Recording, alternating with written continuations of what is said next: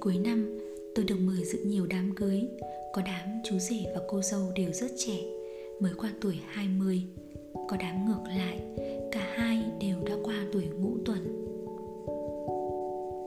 Đôi lúc ngồi trong bàn tiệc, giữa những tiếng chúc tụng lao xao và nụ cười rạng rỡ đến mức khó mà khép môi lại của cô dâu, tôi tự hỏi điều gì giống nhau giữa họ, những cô dâu chú rể, ngoài các thủ tục của một đám cưới. Hay nói đúng hơn, điều gì giống nhau giữa chúng ta, những kẻ hiếm khi nào chịu ngừng tìm kiếm một ai đó bằng cách này hay cách khác để đưa đến tiệc cưới. Có bao giờ bạn tự hỏi mình, hôn nhân có gì mà hấp dẫn đến vậy? Khi mà bạn, cũng như tôi, từng đọc quá nhiều bài báo nói về các cuộc chia tay, lạnh nhạt hay tiếc nuối, đau khổ hay vui mừng, đầy nước mắt hoặc đầy tiếng chửi rủa, không ít hơn thực tế mà ta nhìn thấy quanh mình. Đó quả thật là một viễn cảnh bi quan về hôn nhân, sẽ khiến chúng ta sợ hãi. Nhưng tại sao chúng ta vẫn mải miết cưới nhau? Thậm chí cưới rồi lại cưới.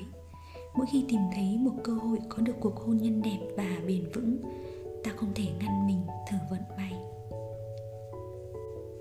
Ngoài những bản năng và hấp lực tự nhiên được quy định bởi giới tính, có một sự thật là ai cũng thèm khát một khoảng riêng tư để cất giấu những bí mật của đời mình.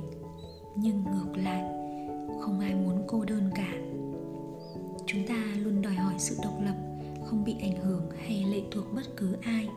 Nhưng đồng thời, ta không ngừng mong mỏi được đắm mình trong sự an toàn, ấm áp, êm đềm của một mối quan hệ bền bỉ và đáng tin cậy.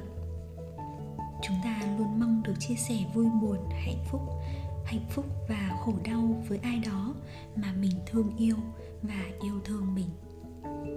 Đó là một nhu cầu mạnh mẽ, một nhu cầu được gắn liền với hai chữ con người. Giữa những người lạ, ta cần một người quen.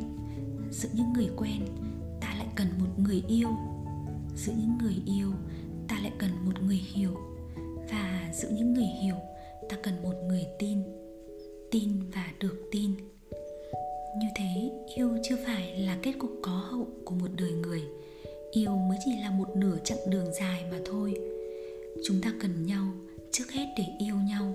Nhưng không chỉ để yêu nhau, chúng ta cần nhau cho một cuộc khám phá rất sâu, một cuộc phiêu lưu rất dài. Hôn nhân chính là bằng chứng cao nhất cho sự cần nhau đó.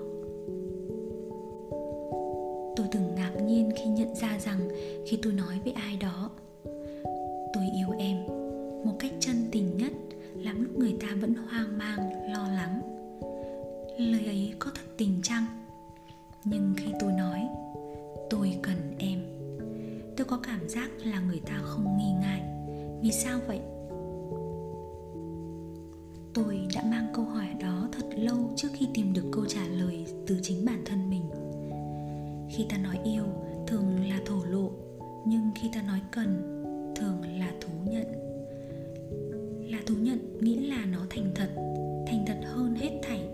Khi ta biết mình cần gì, tức là ta biết mình có gì, thiếu gì và muốn gì. Khi ta nhận ra mình cần ai đó, đúng ai đó, là khi ta thành thật với mình nhất. Con người vốn quá kiêu hãnh và tự tôn, bởi thế chúng ta ít khi muốn thú nhận về điều mình thực sự cần. Chúng ta sợ lời thú nhận đó sẽ biến mình thành một kẻ yếu đuối. Chúng ta sợ bị người khác nắm vận mệnh của mình trong tay.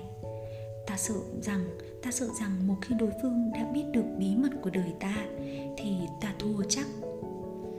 Ta sẽ không còn đường lùi, và nếu đời không như là mơ, chúng ta thảm hại làm sao trong mắt họ, người đã biết và điều ta cần và đã lắc đầu từ chối ta.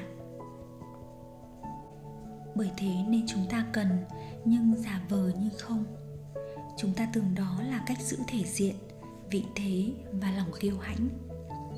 Có lúc ta lại tỏ ra cứng cỏi, xa cách, ngạo nghễ, khép kín và bất cần, như ta có thể tồn tại tựa những tinh cầu đơn độc vậy.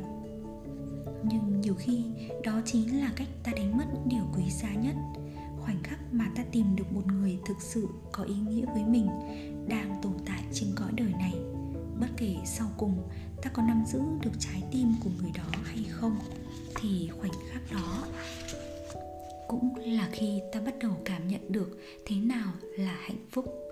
Khi bắt đầu cảm thấy không cần nhau nữa, hoặc khi tưởng rằng không cần nhau nữa, đó là lúc hạnh phúc bắt đầu bỏ ta đi. Tôi nhớ ca khúc People do Barbra hát vài thập niên trước.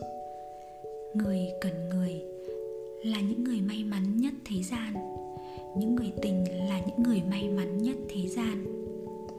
Với một người thật đặc biệt và một cảm xúc từ thẳm sâu trong tâm hồn nói rằng em từng là phân nửa, giờ thành vẹn nguyên. Ngồi giữa một đám cưới, bỗng dưng tôi hiểu rằng lời yêu đôi khi không nhất thiết phải nói, nhưng cảm giác cần nhau thì không thể không bày tỏ. Bởi khi nhận ra mình cần đến ai đó, ta cũng đồng thời nhận ra họ có ý nghĩa to lớn như thế nào đối với ta. Nhờ đó ta có thể nhìn thấy một cách rõ ràng hơn những gì họ mang đến cho mình. Và khi ấy, có lẽ ta sẽ nói thường xuyên hơn lời cảm ơn. Ta sẽ biết trân trọng hơn những gì ta nhận được. Barbra vẫn đang hát trong ký ức mơ hồ của tôi. Người cần người là những người may mắn nhất thế gian, nhưng trước hết hãy trở thành một người cần người khác. Làm thế nào để trở thành một người cần người khác?